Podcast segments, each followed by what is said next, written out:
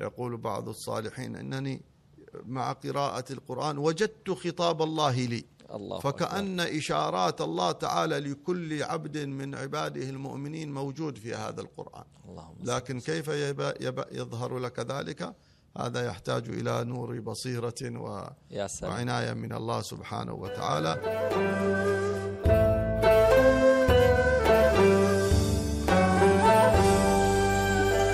السلام عليكم ورحمة الله وبركاته. أهلا وسهلا بكم معنا في بودكاست كاف.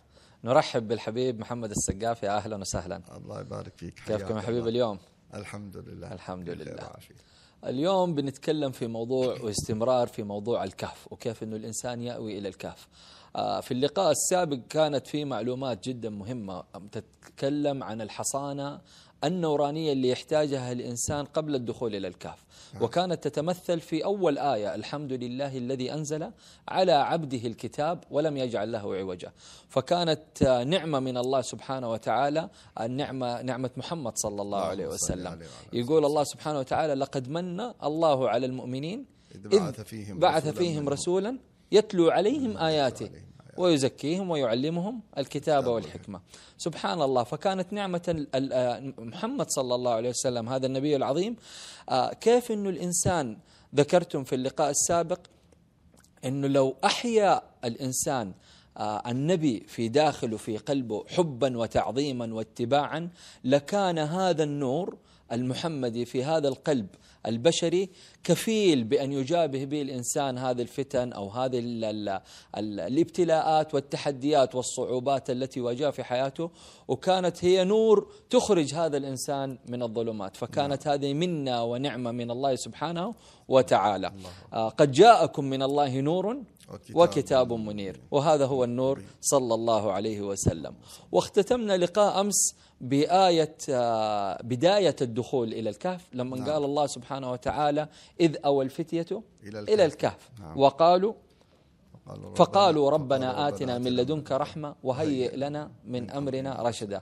وذكرنا كيف أنه هم طلبوا رحمة مخصوصة. ما هي رحمة عادية؟ كانت الرحمة من عند الله سبحانه وتعالى الرحمة اللدنية وطلبوا كمان شيء عظيم وهو الرشد في الأمر. نعم. بعدها كانت آيتين آه أنا أعتبرها خلاصة القصة. قبل ما ندخل في القصة لما قال فضربنا علي فقال الله سبحانه وتعالى فضربنا على آذانهم في الكهف سنين عددا. ثم بعثناهم لنعلم أي الحزبين أحصى لما لمد- لبثوا أمدا. نحن نقص.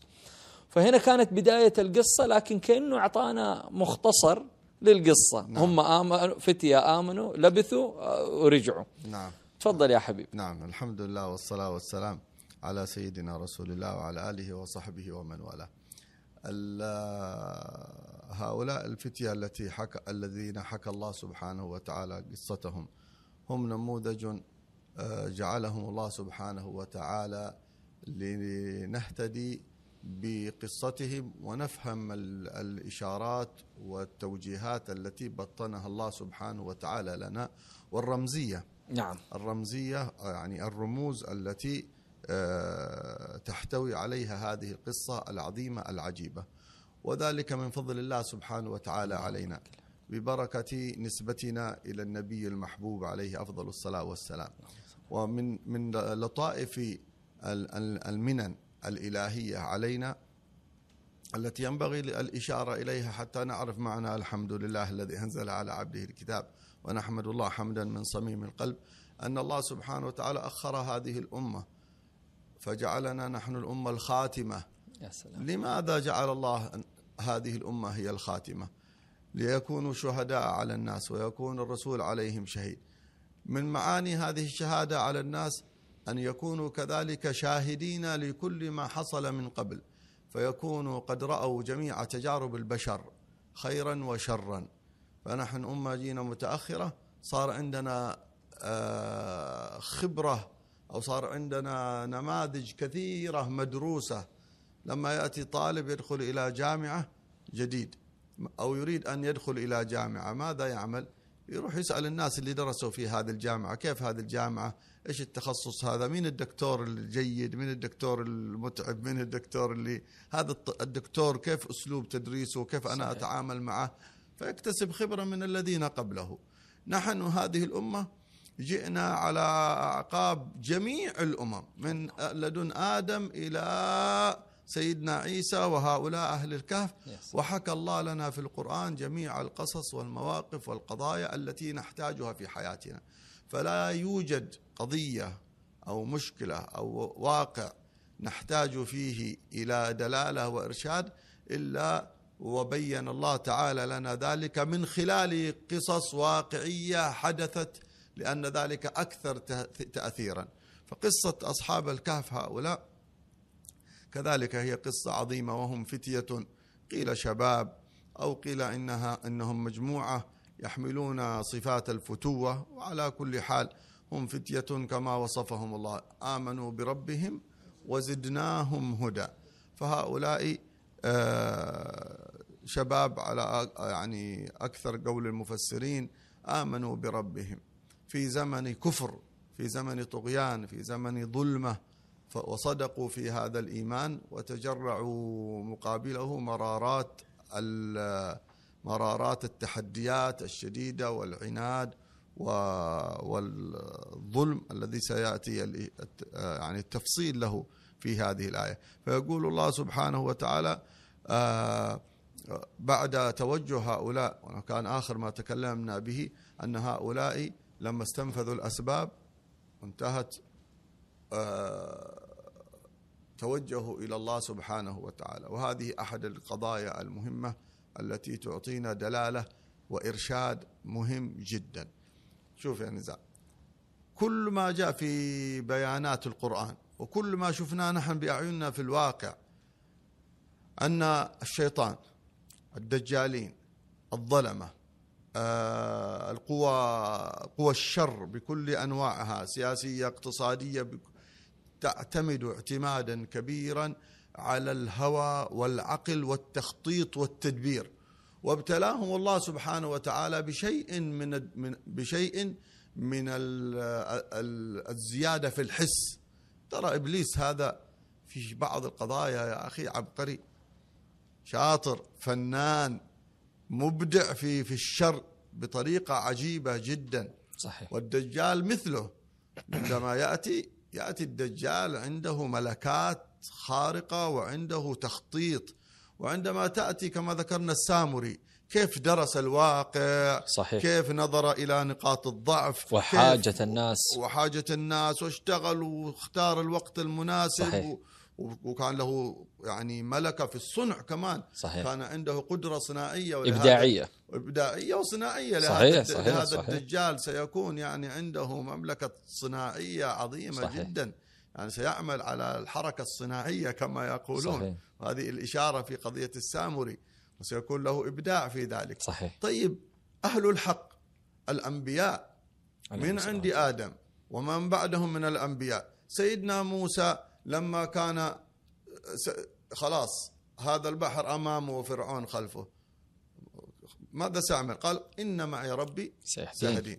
سيدنا إبراهيم الخليل لما رموا به في النار. وجاءته الملائكة لتستنقذه. قال علمه بحالي يغني يغني عن سؤالي. يغني عن سؤالي. سيدنا محمد صلى الله عليه وسلم لما قالوا له اجتمع الأحزاب جاءوا الأحزاب من خارج قريش وألبت قبائل العرب. وفي الداخل اليهود بني قريظة من الداخل انقلبوا. والمنافقين بلبلوا وأرجفوا في المدينة. جاءوا إلى النبي بعض الصحابة يا رسول الله تك الأحزاب قادمين وعندنا مشكلة. لم يقل إلا كلمة واحدة صلى الله عليه وسلم. قالوا ما نعمل؟ ما قال هي هاتوا الخطة. قال قولوا حسبنا الله ونعم. الوكيل. الذين. قال لهم الناس إن الناس قد جمعوا لكم فاخشوهم. فزادهم إيمانا وقالوا حسبنا الله ونعم الوكيل. فانقلبوا بنعمة من الله وفضل لم يمسسهم سوء. والله ذو فضل عظيم. فأهل الله أهل الحق عندهم قضية الالتجاء إلى ربهم سبحانه وتعالى هي الأصل نعم. والعمل بالأسباب واجب. نعم. فهؤلاء أهل الكهف كذلك على هذا النسق ال- الرباني نعم. هذا النسق ال- العظيم التربوي ال- المتصل ليس المنقطع. فالتجأوا إلى الله سبحانه وتعالى قالوا هيئ لنا من أمرنا رشدا. لنا من لدنك رحمة وهيئ لنا من أمرنا رشدا. فتولاهم الله سبحانه وتعالى. والله سبحانه وتعالى عندما يتولى عبد ألا إن أولياء الله لا خوف عليهم ولا هم يحزنون. إن عبادي ليس لك عليهم سلطان. الله سبحانه وتعالى يحرك الوجود والكون كله لأحبابه جل جلاله. فقال فقال آه، فضربنا على آذانهم. لما أنهم التجأوا إلي وطلبوا عنايتي ورعايتي وقد انتهوا من الأسباب والظلم قد غلب من حولهم وأحاط بهم إحاطة شديدة عنيفة تولاهم الله قال فضربنا على آذانهم في الكهف سنين عددا. يعني أنه سبحانه وتعالى أنامهم.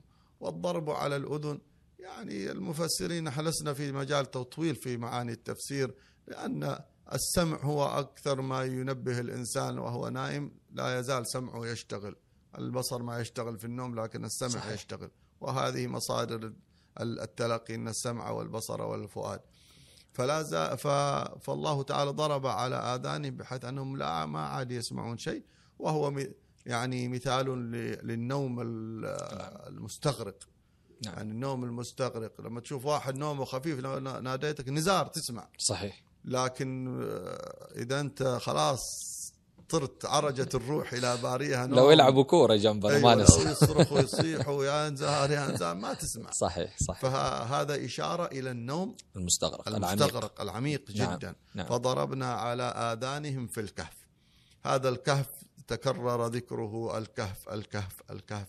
عدة مرات كأن الحق سبحانه وتعالى. يريد أن يؤكد على قضية اللجوء أيوة. ويؤكد على رمزية هذا الكهف صحيح الذي التجأ إليه هؤلاء وقال سنين عددا آه، فتأكيده بالعدد أنها عدد كبير نعم وما لو قال سنين أنت تتوقعها يعني أربعة. خمسة ست سنة لما قال عددا وإن كانت سنين كلمة سنة كثير كيف كثير ينام سنين طبعاً. هي الإنسان ينام بضع يوم يعني نعم حتى هذه الكرامة من نعم. الله سبحانه وتعالى هؤلاء لم يكونوا أنبياء نعم والله سبحانه وتعالى لما ضرب لأمة محمد المثال بهؤلاء ليبين لهم أن إمكانية الكرامة- الاقتداء بهم أن الكرامة سارية أن معجزة معجزتنا ال- الأنبياء شيء سارية إلى أتباعهم صحيح. من الصادقين الذين آمنوا وزادهم صحيح. وازدادوا هدى وزادهم الله سبحانه وتعالى من الهدى فهؤلاء هذه قضية مهمة قضية الكرامة ونحن نعاني كما ذكرت سابقا في في في الماديين الذين أجحفوا في حق سيدنا محمد. وفي هؤلاء الطوائف الإسلامية المتشددة الذين آه، كذلك صرفوا الناس عن النبي صلى الله عليه وسلم وعن عباد الله الصالحين وتستغرب أن كثير من الناس لا يؤمنون بالكرامة وهم يؤمنون بالقرآن. كيف تؤمن بالقرآن ولا تؤمن بالكرامة للأولياء والصالحين؟ وفي المقابل يؤمنون يؤمنون بالسحر مثلا والعين اللي هي يصدقون بالسحر عجيب هؤلاء نعم. يعني فتية ناموا سنين طويلة جدا والعجيب أن الله سبحانه وتعالى هنا عبر عن هؤلاء بقضية النوم. وفي وق- موقف ثاني هناك في قصة سيدنا عزير عليه السلام فأماته الله مئة عام ثم بعثه. يا سلام. فهي كلها قدرة من قدرة الله. إذا أراد أن يميت ويحيي وإذا أراد أن ينيم عبد ويطيل ويطيل نومه لا يعجزه شيء لا سبحانه. يعجزه شيء سبحانه, سبحانه وتعالى, وتعالى. فهؤلاء حكى الله عنهم فضربنا على آذانهم في الكهف سنين عددا ثم بعثناهم لنعلم أي الحزبين أحصى. أحصى لما لبثوا أمدا. ثم بعثناهم آه، بعثهم الله سبحانه وتعالى ليقيم بهم الحجة بين الحزبين حزب الحق وحزب الباطل. فهؤلاء مع ضعفهم وقلة عددهم وفي وسط إحاطة الظلم بهم لما التجأوا إلى الله سبحانه وتعالى نصرهم الله وأيدهم. وهنا القضية مهمة جدا نحن ينبغي أن نؤمن بها حتى ندرك سر الحق وأهل الحق كيف يفكرون وما هي علاقتهم بربهم. نحن لا آه، نشترط على الله أصلا وكذلك نعلم أن الله سبحانه وتعالى ينصر عباده ولو بعد حين. صحيح. وهذا الحين تدبير من العظيم سبحانه وتعالى لا يتعلق بالأوقات القصيرة. فيمكن للإنسان أن يعمل أو ينوي عملا صالحا ولا يظهر له أثر ولكن يظهر أثره بعد حين. قال يعني من الأشياء التي آه، علمنا آه، علمناها من مشايخنا الفضلاء الكرام. أن العبد إذا نوى نية صالحة لا بد أن يثيبه الله تعالى عليها ويظهر لها اثرا في الوجود كيف يشاء. ربما يخفى عليك ربما بعد حياتك. كما فعل ذلك الملك لما جاء إلى المدينة وقالوا له اليهود إن هنا سيبعث نبي آخر الزمان فبنى بيت وقال هذا البيت أريده لهذا النبي. ومرت سنوات عشرات مرت أكثر من مئة سنة فلما بعث النبي محمد. وهاجر إلى المدينة المنورة وصل إلى المدينة أرادوا يستضيفوه فقال دعوها أي الناقة فإنها مأمورة. فصارت الناقة تمشي. من اللي يوجهها؟ الريموت مع من؟ التوجيه مع من؟ مع سبحان الله سبحانه سبحان وتعالى. تمشي الناقة تمشي تمشي لين وقفت على باب هذا البيت. الذي بني من قبل أكثر من مئة سنة وصاحبه نوى أن نيتي في هذا البيت أن يكون سكنى لنبي آخر الزمان الذي سيهاجر إلى هذه المدينة فحفظ الله له نيته وحققها بعد موته وهو في برزخه سيرى وسيعرض عليه نتاج عمله هذا العمل. فهؤلاء أهل الكهف نموذج للذي يحصل أصلا نعم. ولكن الله سبحانه وتعالى أراد أن يكونوا آية فأحياهم كما قال هنا فضربنا ثم بعثناهم لنعلم أي, أي الحزبين أحصى لما لبثوا. أمدا, أمدا حتى تتنبهوا إلى هذه هذه الآية العظيمة وأثر هذا الزمان. كيف الله سبحانه وتعالى يقلب الأمور. دخلوا الكهف والظلم والكفر هو الغالب. خرجوا من الكهف وإذا أهل بلدتهم قد آمنوا وأسلموا وصدقوا نعم. وانتهت القضية كلها صحيح.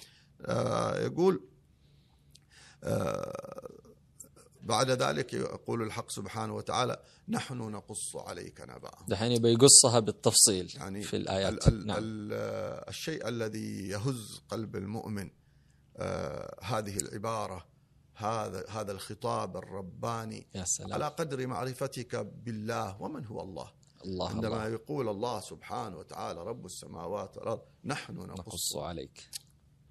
ويقص على مين؟ يقص على, على حبيبه محمد صلى الله عليه وسلم. خبر من؟ خبر شوية عيال. شوية شباب. صحيح.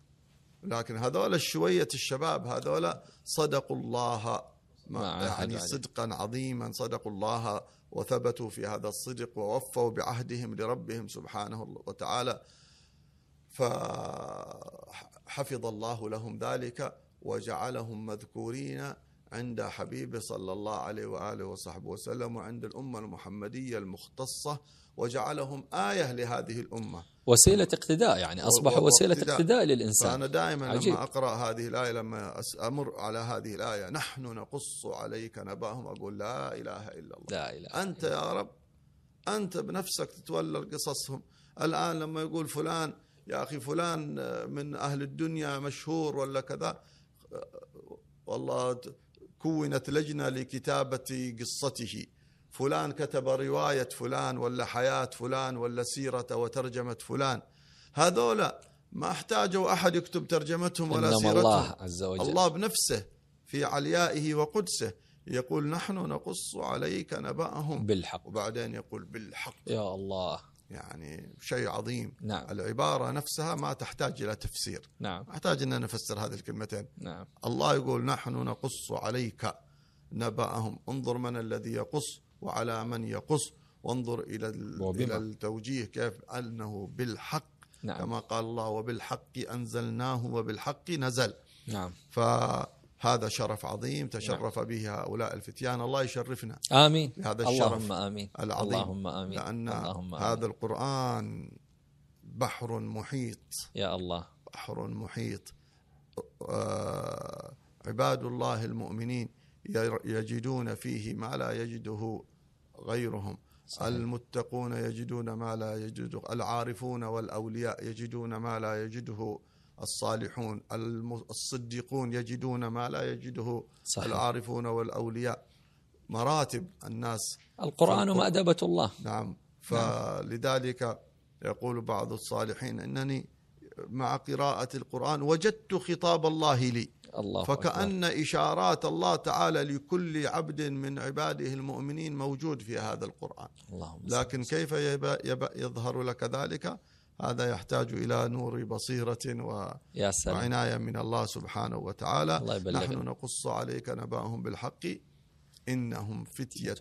آمنوا بربهم وزدناهم هدى كما حكى الله سبحانه وتعالى. وربطنا على قلوبهم. و- يعني نعم. أقدر أعتبرها الثلاثية هذه يا حبيب. آه، آمنوا بربهم وزدناهم هدى وربطنا على قلوبهم. الأولى كأنها كانت ابتداء منهم. آمنوا هم آمنوا. إيمان نعم. فنسب الله سبحانه وتعالى في هذه الآية الإيمان إليهم.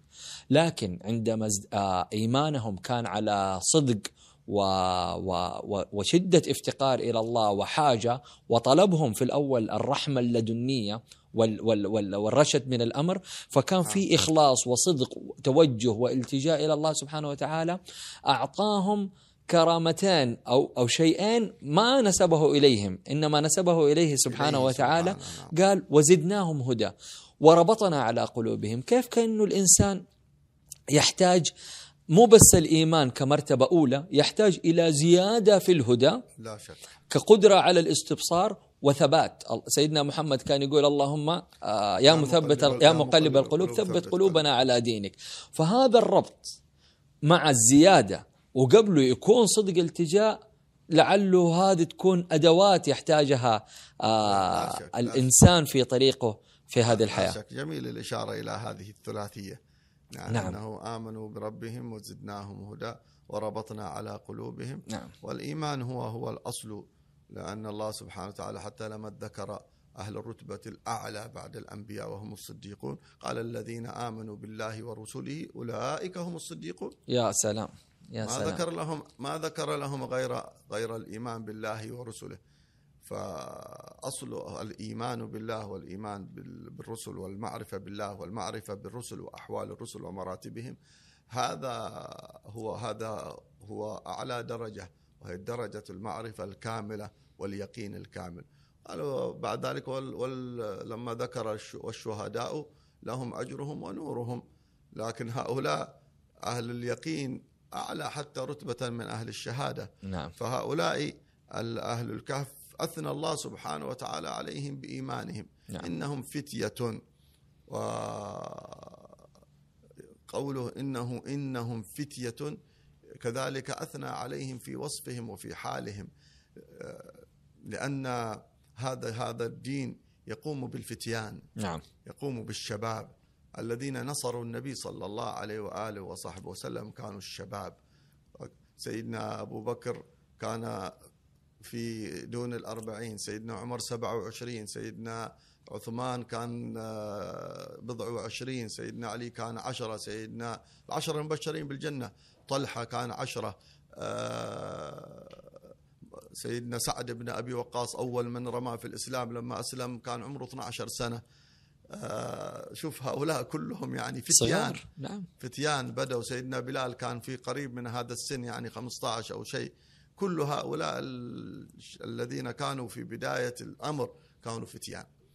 فكأن هذا كذلك بيان لهم لأن هذه السورة سورة مكية نزلت في مكة نعم. وكان أكثر من حول النبي صلى الله عليه وسلم فتية. أكثرهم كانوا شباب فكانت صامدين- دافع لهم يا صامدين صابرين عجيب. ثابتين في دار الأرقم ابن أبي الأرقم فحالهم يشبه. نعم. يشبه هذا الحال. فالله سبحانه وتعالى هنا قال إنهم فتية. آمنوا. آمنوا بربهم. الفتيان دائما فيهم يبغوا يلعبوا يبغوا يتفسحوا يبغوا كورة مباريات ما أدري إيش. هذولا لم يكونوا على هذه الهيئة. هذول آمنوا بربهم وزدناهم هدى على استقامة على عبادة على سجود وركوع وعلى توجه وعلى ضراعة.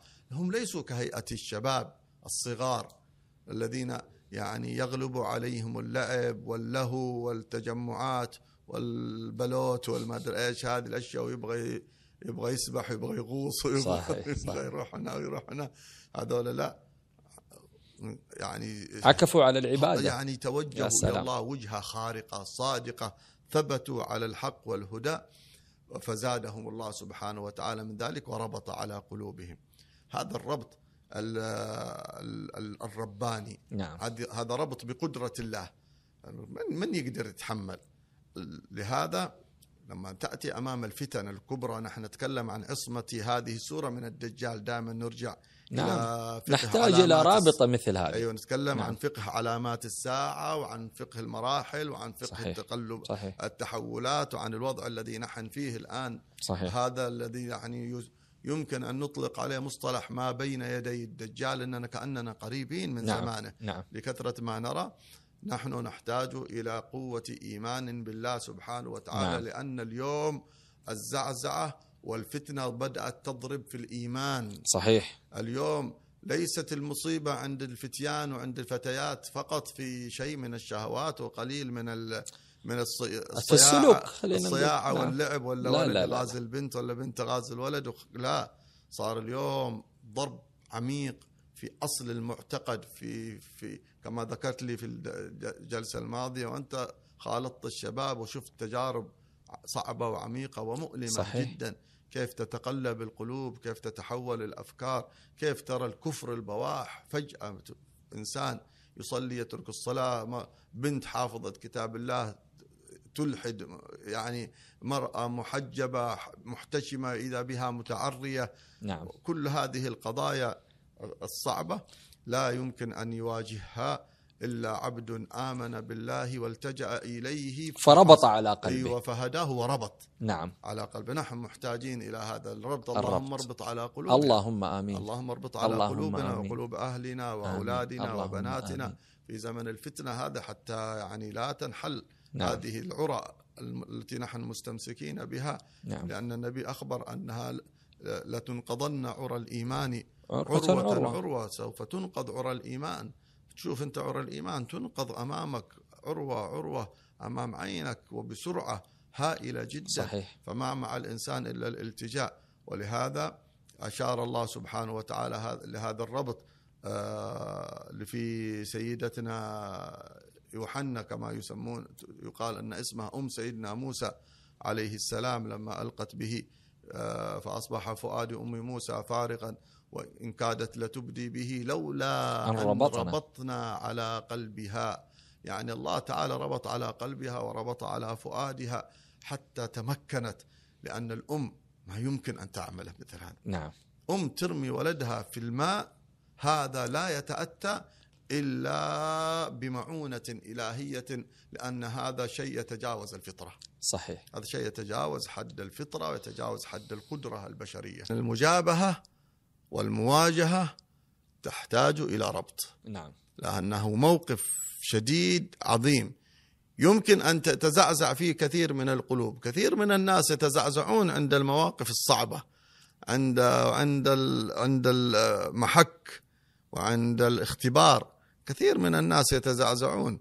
يعني في الغزوات في المعارك في عند الامتحان كثير من الناس يسقطون ويرتدون على على أعقابهم. نسأل الله السلامه والعافية. فهؤلاء كانوا محتاجين إلى ربهم سبحانه وتعالى لأنهم سيواجهون كفرا شديدا. سيقومون امام سيقومون أمام الملك الظالم الكافر المجرم. يعني الآن ليست قضية يعني في مستوى بسيط. لا الآن هم سيقومون قومه وق- ووقفة قوية أمام نفس الملك وفي ديوانه. كان يأمر بالكفر وكان صراحة. كان كان في غاية الظلم والجبروت. فقال وربطنا على قلوبهم إذ قاموا فقالوا ربنا رب السما- السماوات والأرض لن ندعو من دونه إلها لقد قلنا اذا شططا فقولتهم هذه التي هي كلمة الحق الذي قذفوا بها ورموا بها في وجه السلطان الظالم والملك الظالم في أمام الناس وأمام ديوانه هذه حالة يعني حالة حالة صديقية نعم. هذه حالة يعني هذه حالة تشبه تشبه أحوال الأنبياء صحيح. تشبه موقف إبراهيم مع نمرود ومع مع الملك الظالم في زمانه تشبه موقف موسى مع فرعون. هذه هذه مواقف تشبه قولة نوح أمام قومه. هذه مواقف صدق وغاية في القوة والرفعة. فالله سبحانه وتعالى لما رأى أنهم صادقين وأنهم عندهم عندهم الجرأة أن يواجهوا هذا الظلم كان الله لهم ومعهم. ولهذا دخلوا في الرابط ولهذا الدجال. يا سلام. نرجع للدجال البلوى الكبيرة. نرجع له دائما لأن نحن هنا نريد أن نبين الحصانة. نعم. ولسنا في مجال تفسير السورة الآن بالتفصيل. لهذا الدجال سيأتي بالرجل. قال النبي صلى الله عليه وسلم في أن الدجال عندما يطوف الدنيا ويحكم العالم نعم. أنه يأتي إلى المدينة المنورة فلا يستطيع أن يدخلها لأن الملائكة تحرسها. فيقف على جبل وينظر إلى مسجد رسول الله صلى الله عليه وسلم ولكنه ما يقدر يخرج تهتز المدينة فيخرج منها سبعون ألف منافق يلحقون بالدجال الهزات هذه قلت لك الهزات هذه خطيرة ما تدري هي الهزة هزة أرضية ولا هزة مشاعرية أيوة مشاعرية ولا هي هزة فكرية. في الواقع في ظروف نعم. سياسية نعم. ولا ما معنى هذه الهزة المهم أنها لا يطيقها المنافقون فيخرجون من المدينة. والنبي عليه الصلاة والسلام يقول المدينة خير لهم لو كانوا يعلمون. هذه المدينة حصن حصين من الشر حصن حصين من الأمراض حصن حصين من البلاء حصن حصين من الدجال. فمن كان في المدينة ومع صاحب المدينة فهو محصن كما قلنا الحصانة الكبرى من الدجال سيدنا محمد صلى الله عليه وسلم. صلى عليه وعلى آله. فيأتي فيخرج رجل فيأخذه الدجال ويضعه على الأرض ويأتي بالمنشار فينشره جزئين. يقص الرجل جزئين ويمشي بينه جزء كذا وجزء كذا ويمشي. أول يقول له تؤمن بي؟ يقول له لا. أنت الذي أخبرنا عنك النبي محمد مكتوب في جبهتك كافر. يشقه ويمشي بينه. ويرجع يلئمه ويلحمه يقول له قوم. يقوم ثاني مرة. إيش هذا؟ شيء مرعب. لكن الذي ربط الله على قلبه ما في شيء يهزه. يقول ها الآن تؤمن بي؟ قال والله ما ازددت فيك ما ازددت فيك إلا يقينا. أنت الذي قال عنك سيدنا محمد أنك كالدجال الكافر الباطل. عجيب هنا حبيبي قال فبعد من ذلك اليوم والدجال إلى إلى نزول. عجيب. يعني أن الموقف الصادق النوراني ولو كان من نفر واحد. يك. يعني فتنة الدجال ذا اللي جنن العالم كله. في النهاية واحد رجال واحد رجل. امتلأ قلبه يقف نور. أمامه. نعم. يقول له أنت كذاب أنت اللي مكتوب في جبهتك كافر أنت كذا. شوف هذا الموقف النوراني من مؤمن صادق الإيمان يهز الدجال. ويرتبك أمامه الدجال ويخرج من من أطراف المدينة. خلاص بدأت تفتضح إنه في أحد وقف أمام وجهه نعم. في أحد صده فيبدأ يتراخى لأن لأن الكفر والظلم والباطل ولو كان ضخم ضخم ضخم يعني الحق يهزمه. نور أيوه بل نقذف بالحق على الباطل فيدمغه. فيدمغه. ما قال الله كم حجمه ولا كم وزنه ولا كم عدده. هو بس حق. الحق لو كان مع رجل واحد. إذا قذف على باطل يملأ الأرض لغلب الباطل الذي يملأ الأرض. الله. هذه سنة الله وحكمة الله. فهؤلاء ربطنا على وربطنا على قلوبهم إذ قاموا فقالوا ربنا رب السماوات والأرض لن ندعو من دونه إلها. يعني خلاص كلمة واحدة هذه الكلمة يا سيدي يعني كلمة الإيمان كلمة التوحيد آه إذا تمكنت في قلب العبد ما يهزها ولا يحركها شيء نعم. لما أعلنوها إعلانا كان في هذا الإعلان دلالة الصدق الكامل وزادهم الله سبحانه وتعالى عناية بربط على قلوبهم نعم. قال لقد قالوا لقد قلنا اذا شطط يعني لو قلنا لو قلنا. قولكم من قولة الشرك والكفر يعني لقلنا قولا شططا خارجا منحرفا عن الحق طيب في قصة الدجال اللي ذكرتها يا حبيب. لما قلت كيف إنه الدجال يأتي لهذا الرجل ويقسمه قسمين ويشقه بعدين يرجع يحييه مرة ثانية أو يلئمه ويتكلم معه لما نجي أنظر إليها بنظر الإنسان هذه الصفات صفات إله ما هي صفات بشر وهنا فتنة عظيمة. كيف هذه الصفات؟ أنا الآن حافظ أنه صفات الله سبحانه وتعالى أنه يخلق ويميت ويحيي ويبعث ويسوي. فلما أراها متجلية أمامي حأقول هذا إله. فكأنه هذه كمان لفتة مرة ثانية. لا تركن إلى نفسك والمعلومات اللي أنت حافظها في هذا القلب. انتبه في إيمان صادق والتجاء ونبهنا بكلمة وربطنا كأنه كمان يبي يعيدنا إلى قوة الرابطة بالنبي محمد صلى الله عليه وسلم وأهل الله وخاصته. كيف أنه الارتباط هذا هو النجاة هو اللي يعول عليه. نعم. أما الإنسان أنه يسلك لحاله نعم الإنسان إذا امتلأ قلبه محبة بالله محبة الله ومحبة النبي صلى الله عليه وسلم وكان على على صدق التجاء الله بينجيه. لكن لا تركن إلى نفسك الرابطة مهمة. وهذه هذه أثرها يعني. نعم. هذه رمزية كأني أقرأ كلمة ربطنا عشان يردني. كان ممكن يقول ثبتنا في الآية. أيوه. وثبتنا على قلوبهم ولا أثبتنا قلوبهم.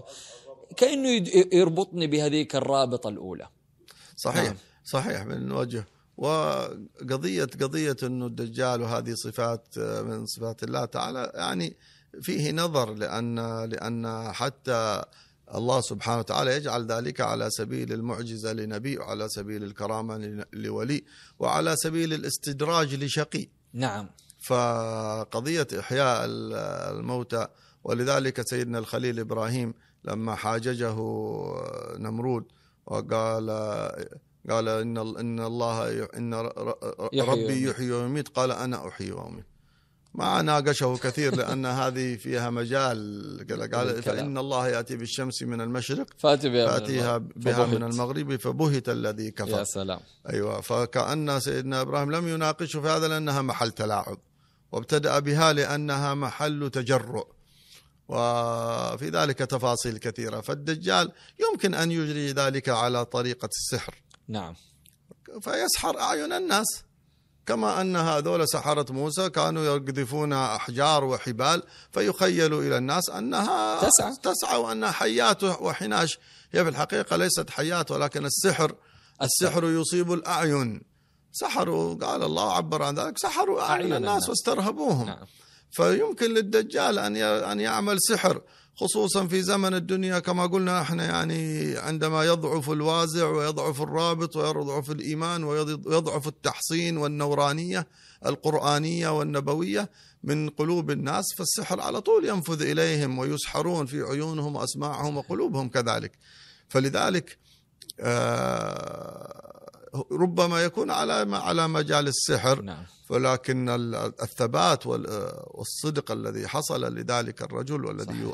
يؤيد به يؤيد به ذلك الرجل يعني هو هو هو المقصود والذي نريد أن نتحدث عنه هنا صحيح. فربطنا على وربطنا على نعم. قلوبهم نعم. ونحن نحتاج إلى هذا إلى هذا الربط الرباني على قلوبنا الله. إن شاء الله تعالى ف ما ما أشرت إليه إنه يعني الناس فعلا يعني سيكون الأمر جلل. نعم. الأمر الأمر صحيح سيكون جلل ولذلك آه، لن يقاوم فتنة الدجال إلا عباد آمنوا بالله بربهم. آمنوا بربهم وزادهم الله هدى وربط على قلوبهم. هي كذا. هي يعني هذا هذا هو نعم. هذا الشعار هذا النوع هذا النوع وهذا الصنف هم الذين يثبتون. يعني سيستطيعوا أن يقفوا أمام الدجال ويثبتوا ويثبتوا أمام الدجال.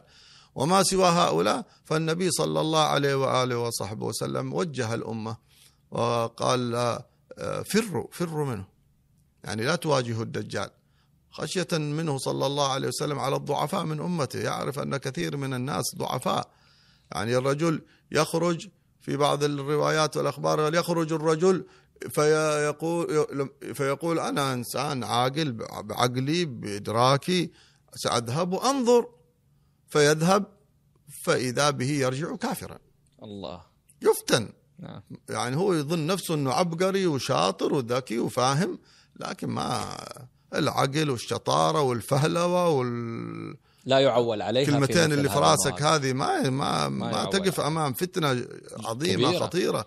هذه الفتنة تحتاج إلى إيمان ويقين بالله سبحانه وتعالى تحتاج إلى هدى ودلالة وإرشاد وعناية رب تحتاج إلى الربط رباني على قلبك قلبك في يعني في قبضة الله مربوط عليه ما يتزعزع لو لو وقعت السماء على الأرض.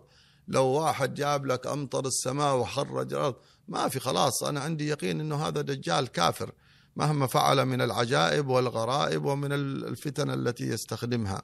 فهذه الثلاثية مهمة جدا. نعم. نعم. ثم قال الله سبحانه وتعالى في تتم لكلام هؤلاء الفتية لما قالوا لو يعني لو قلنا مثل هذا الكلام لقد قلنا إذا شطط هؤلاء قوم اتخذوا من دونه آلهة, آلهة لولا يأتون عليهم بسلطان بين. فمن أظلم ممن افترى على الله كذبا. يعني هذه هذه محاججة محاججة بعد أن أعلنوا الكلمة أنه نحن لن نشرك بالله شيئا بدأوا يحاججون. يقول هؤلاء قوم اتخذوا من دون الله آلهة. لولا يأتون هاتوا الدليل. هاتوا الحجج. أين السلطان المبين؟ أين الحجة الدامغة التي عندكم؟ ما عندكم حجة. ما عندهم حجة. لم يستطيع أحد من المشركين ومن هم على وجه الشرك أن يجابه أحدا من أهل الحق بالحجة. أبدا. إنما بالظلم. يعني طريقة طريقة طريقة الكفار، طريقة الظلمة، طريقة المبتدعة، طريقة كل صاحب فئة يعني منحرفة وفكرة منحرفة لا يستطيع أن يروج يروج لها بالدعوة إليها بطريقة مستقيمة. ما يستطيع. إلا بالقوة والسلطة اليوم مثلا الذين يروجون الأفكار الباطلة من الشذوذ ومن الخنا ومن القذارات ومن الإلحاد هل يروجون لها بطريقة مباشرة؟ دايركت هكذا يقولوا الكلام هذا؟ أبدا. يا أحد يقول والله لا لا. بفرض أنظمة معينة. فرض أنظمة وتلاعب. نعم. يشتغلون اليوم باحترافية خرافية. بدراسة كما قلنا أن الدجاجلة والشياطين يشتغلون بعبقرية حسية عبقرية حسية لأن العلماء وأهل النور يفرقون بين العقل وبين الحس. العقل هو الذي يميز به الإنسان بين الحق والباطل لكن الحس ذكاء وقوة حافظة وحسن بحث وتدقيق فهذا لا يتميز به الإنسان إنسان ذكي وشاطر وما أدري إيش وعنده ما شاء الله استيعاب للأشياء لكنه لكنه في نفس الوقت منحرف الفكر منحرف القلب منحرف منحرف الميول. فهذا كما وصفهم الله سبحانه وتعالى في يوم القيامة يقول وقالوا لو كنا نسمع أو نعقل ما كنا. ما كنا في أصحاب السعر يعني إحنا هم يشهدون على أنفسهم أنهم كانوا هبل وكانوا مغفلين وكانوا مجانين أنهم كانوا يتبعون هذا الضلال فهؤلاء يروجون أفكارهم يستخدمون ال ال ال الإعلام. الإيحاءات لل- نعم. للعقل اللاواعي يستعملون سحر العين يدرسون طريقة يعني يمكن أنت درست شيء من هذا أو نعم. عندك شيء من الخبرة في التسويق أنا يعني درست شيء من من ما يتعلق بالتسويق وبعض فنونه الحالية. اليوم كيف تسوق الفكرة كيف يعني كيف يعمل على دغدغة عاطفة الإنسان وميولاته. صاروا اليوم- يدرسوا شخصية الإنسان. صارت الآن الذكاء الصناعي اليوم وأنت داخل الكاميرات تدرس حركة عينك وتميز أنك أعجبت بهذه البضاعة أو لم تعجب بهذه صحيح. البضاعة. نفس الكمبيوتر. موضوع عليه برامج تميز حركة العين عندما تنظر لهذه البضاعة. اليوم أنت لما تفتح البرنامج الفلاني في الجوال الجوال نفسه كاميرا الجوال تصورك وهذه الصورة تدخل إلى إلى معامل. معامل وإلى تحليل نظام ونظام. يحلل نعم. شخصيتك أنك عندما فتحت هذا المقطع الذي هو في مقطع قذر أو موض... مقطع قذر أو مو... مقطع آه، آه، جميل أو مقطع سيء أو مقطع أكل أو مقطع آه، سياحة نعم. أنك هذا المقطع طولت في النظر إليه أو أن عيونك انفتحت بزيادة مراقبة أو نعم ف... فيدرس شخصيتك فإذا بك الفيديوهات الآن تأتيك من هذا النوع كمبيوترات تدرسنا اليوم ومن وراء هذه البرمجة الخطيرة والدجال لما يجي ما أدري فين ستكون قد وصلت هذه البرامج. صحيح. فكل كل هذه كل هذه الأشياء يعني باطل كبير. ما يستطيع أن يجابه بالحق يجابه بالحق. بالمباشر. يأتون مثلا برفع الصوت والضجيج بمجرد أن النبي صلى الله عليه وسلم كان إذا قال كلمة الحق ما يستطيعوا يجابهوا بها. يصفقون ويصفرون يعملون ضجة ولا يعملون. يعني يعملون مضاربة على قولهم. يعملون مش... مشكلة. خلاص مع المشكلة سياح. ولهذا من من من من تنبه رسول الله صلى الله عليه وسلم لهذا. لما جاء في صلح الحديبية فرضوا عليه شروط شديدة كلها وافق عليها كلها. كل الشروط ظالمة كل الشروط جائرة. صحيح. لكن في نقطة كانت دقيقة لم يتنبهوا لها. وهو أن النبي صلى الله عليه وسلم كان يسعى لقضية واحدة فقط وهو أن يخلوا بينه وبين الناس. بس خلوا بيني وبين الناس. خلوا الناس تجلس معاي كانوا ما يخلوا الناس تجلس معه قال يبغى الناس بس تشوفه لأنه الحق أبلج. شمس في يعني في واضحة النهار شمس مشرقة الحق. فلما النبي عليه الصلاة والسلام خالط الناس مخالطة بسيطة في أيام ما بعد الحديبية وصار المسلمون يستطيعوا أن يدخلوا إلى مكة بدون سلاح. شاف المشركون هؤلاء ناس. ما فيهم باطل. كلامهم حق أخلاقهم كريمة معاملاتهم حسنة آه، وجوههم مستنيرة.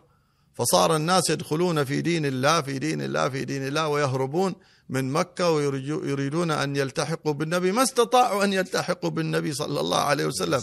خرجوا إلى أماكن أخرى لكن الإيمان أخذ يتضاعف. السنتين هذه إلى إلى فتح مكة اللي دخلوا في الإسلام أكثر من اللي دخلوا في الإسلام من أول الإسلام. إلى ذلك اليوم. بسبب ماذا؟ بسبب أن الحق واجه الباطل. فدمغه. فلذلك أهل الباطل والشيطان يعرف أنه لا يستطيع أن يقف أمام الحق والدجال يعرف أنه لا يستطيع أن يقف أمام الحق. ولو كان يستطيع كان يتشطر يدخل مكة يتشطر يتمرجل يدخل المدينة المنورة. ليش ما يدخل؟ طب ليش أتباعهم يقولوا يلا روينا رجولتك؟ ليش ما تدخل؟ يلا روينا. إن, إن كنت يعني كما تقول إله يلا ادخل المدينة كسر الكعبة. يلا ادخل المدينة كسر مسجد رسول الله ولا قب ولا انبش قبر النبي محمد. يقدر؟ ما يقدر أصلا. من جبالها من حدود الحرم ما يقدر يدخل. ملائكة على آطامها وعلى وعلى حدودها. وهذه هي الحماية الربانية التي سنتكلم عنها الآن عن وصف الكهف والكلب. وهذه العناية الربانية التي سيحكيها ربنا الآن سبحانه وتعالى وإذا اعتزلتموهم. نعم. نعم. فقوله وإذا اعتزلتموهم وما يعبدون إلا الله خلاص. إلى الكهف. جابهت نعم. قلت الكلمة أديت كل اللي عليكم. الآن خلاص تعالوا لي. ما انتهت الأسباب. وإذ وإذا اعتزلتموهم وما يعبدون. خلاص تركوهم وما يعبدون. فأووا إلى الكهف. فصار الآن هذا توجيه رباني. أمر من الله أيوة عز وجل. توجيه رباني. آه، هم ليسوا بأنبياء يوحى إليهم ولكن ذلك كان إلهاما نعم. وإرشادا لهم من الله. قال خلاص تعالوا يا أحبابي تعالوا يا أحبابي. الآن أنا أريحكم وأطبطب عليكم وأتلطف بكم. أنا الآن أمضي حكمتي وقدرتي وآياتي هم طلبوها قالوا أيوة. هيئ لنا من أمرنا أيوة. رشدا فالآن, فالآن خلاص هذا فأووا إلى الكهف ينشر لكم ربكم من رحمته, من رحمته. يعني هذا الكهف المكان الضيق المظلم سيكون محل نشر رحمة سيكون أفسح من العالم والكون كله لكم الآن سأنشر لكم من رحمتي في هذا الكهف ينشر لكم ربكم من رحمته ويهيئ لك ويهيئ لكم من أمركم مرفقا. يعني يتولاكم.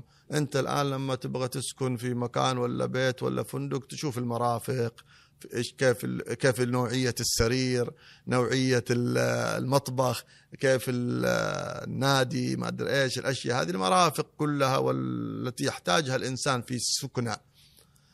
هذول جاوا أووا إلى كهف. الكهف ما في لا سرير ولا في مطبخ ولا حمام ولا موية ولا شرب ولا شيء. ما في شيء كهف.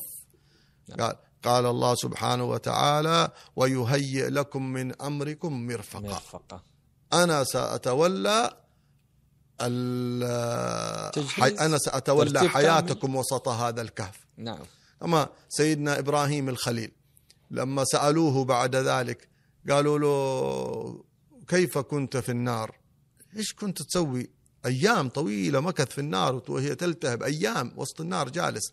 طب وسط النار ما في أكل ولا شرب ونار تحرق. قال هي خير أيام عشتها في الدنيا. خير أيام عشتها في الدنيا أيام النار. الله لأن الله تعالى قال يا نار كوني بردا وسلاما على إبراهيم. لأن العبد محاط في عالم الأسباب والعالم الحس. فلما يخرجه الله تعالى من عالم الأسباب وعالم الحس ويغير له الأسباب فإنه تكون يكون هناك الأثر والغلبة والمكنة لعالم الروح. نعم. فلذلك سيدنا إبراهيم كان في النار يعيش حياة روحية، الروح هي المتحكمة، جسده كان كروحه. النار ما تلمس. كانت بردا وسلاما برود وسلام وما في تكليف. ما في تكليف. يعني التكليف على الإنسان في عالم الحس، في عالم الأسباب، الآن أنت خارج عن عالم الحس، لا بطنك تمقصك، لا عيونك توجعك، لا تعرق لا تتعب ولا أنت مكلف بأي حاجة. أنت الآن في عالم من النعيم المحض. اللهم لك الحمد. فلذلك هؤلاء أهل الكهف الله سبحانه وتعالى قال لهم تعالوا إلى الكهف تعالوا لي بس إلى الكهف. لا تنظروا إلى صورة هذا الكهف.